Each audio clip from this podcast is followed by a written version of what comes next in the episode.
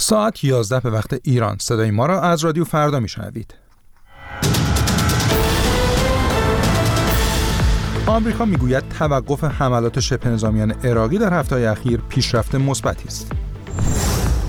گزارش تازه فریدم هاوس از افول آزادی برای 18 همین سال پیاپی خبر داد. و روسیه ماهواره پارس یک را برای ایران در مدار قرار داد. سلام. کامبیز کراماتی هستم با چند خبر کوتاه.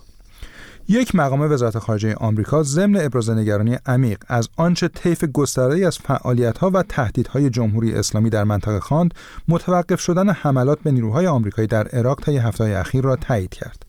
ویکتوریا تیلر با تاکید بر مثبت بودن این تحول یادآوری کرد که حملات حوثی‌های یمن به کشتی‌ها در دریای سرخ همچنان ادامه دارد.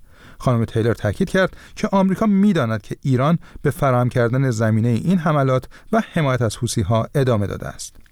این مقام وزارت خارجه آمریکا در حالی از توقف حملات شبه نظامیان مورد حمایت تهران به نیروهای آمریکایی در عراق استقبال کرد که پیشتر گزارش هایی درباره درخواست جمهوری اسلامی از نیروهای نیابتیش برای خیشتنداری منتشر شده بود. یک گزارش جامع تحقیقی تازه از افول میزان آزادی در جهان برای 18 سال متوالی خبر می‌دهد. مؤسسه فریدم هاوس یا خانه آزادی که وضعیت آزادی های مدنی در سراسر جهان را رصد می کند در گزارش سال 2024 خود که امروز منتشر شد از وخیمتر شدن وضعیت حقوق سیاسی و آزادی های شهروندی در دست کم 52 کشور جهان خبر داد. این گزارش تاکید کرده که یک پنجم جمعیت جهان در این 52 کشور زندگی می کنند. در, رد در رتبه‌بندی این گزارش ایران دارای رژیمی مستبد توصیف شده و همچنان یکی از 56 کشور غیرآزاد دنیا از میان 195 کشور است. فرمانده انتظامی آذربایجان غربی روز چهارشنبه 9 اسفند از بازداشت 50 نفر از گردانندگان صفحات مجازی در این استان به دلیل آنچه اقدام به تشویش اذهان عمومی و دعوت به عدم مشارکت در انتخابات خواند خبر داد. رحیم جهانبخش همچنین هشدار داد که انتشار هر گونه محتوای به گفته او تنیسا در فضای مجازی جرم محسوب خواهد شد این مقام انتظامی ایران در حال این هشدار را مطرح کرده است که رهبر جمهوری اسلامی در همین روز خواهان افزایش مشارکت در انتخابات مجلس شورای اسلامی و خبرگان رهبری در روز جمعه 11 اسفند شد در روزهای گذشته بحث های متعددی از سوی کاربران شبکه های اجتماعی درباره عدم شرکت در انتخابات مطرح شده است. وزیر دارایی اسرائیل روز چهارشنبه از مصوبه‌ای برای ساخت یک شهرک جدید در زمینهایی که فلسطینیان آن را هسته اصلی کشور آینده خود می‌دانند خبر داد. بتسالل اسموتریچ در بیانیه ادامه روند ساخت و ساز شهرک ها در تمام مناطق را سیاست کشورش دانست. این تصمیم علیرغم فشارهای بین‌المللی به اسرائیل برای توقف شهرک سازی ها در کرانه باختری اعلام شد.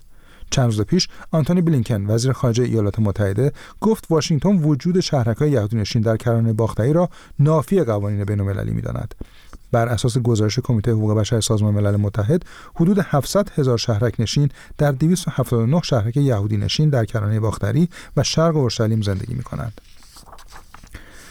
رسانه‌های سوریه شامگاه چهارشنبه 9 اسفند ماه از وقوع انفجارهایی در منطقه زینبیه واقع در جنوب دمشق پایتخت این کشور خبر دادند. یک منبع نظامی در گفتگو با خبرگزاری رسمی سوریه سانا این حملات را به اسرائیل نسبت داد. این, این منبع نظامی مدعی شد که پدافند هوایی سوریه موشکها را هدف قرار داده و ساقط کرده است. در نتیجه این حملات یک ساختمان مسکونی هدف قرار گرفته اما رسانه دولتی سوریه هنوز این خبر را تایید نکردند. دولت سوریه بارها حملات هوایی اسرائیل به خاک خود را محکوم کرده و آنها را به عنوان اقدامات تجاوزکارانه و نقض حاکمیت خود توصیف کرده است.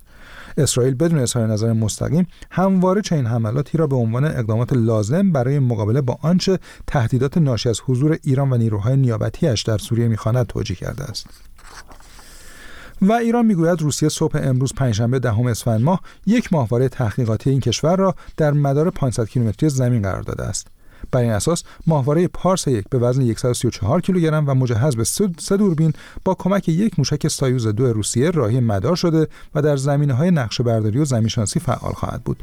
الکساندر نوواک نخست معاون نخست وزیر روسیه دیروز در نشستی با کمیسیون همکاری تجاری و اقتصادی ایران از برنامه ارسال ماهواره‌ای که کشورش برای ایران ساخته خبر داد این در حالی است که ایسا زاره پور وزیر ارتباطات ایران این ماهواره را 100 درصد ایرانی توصیف کرده بود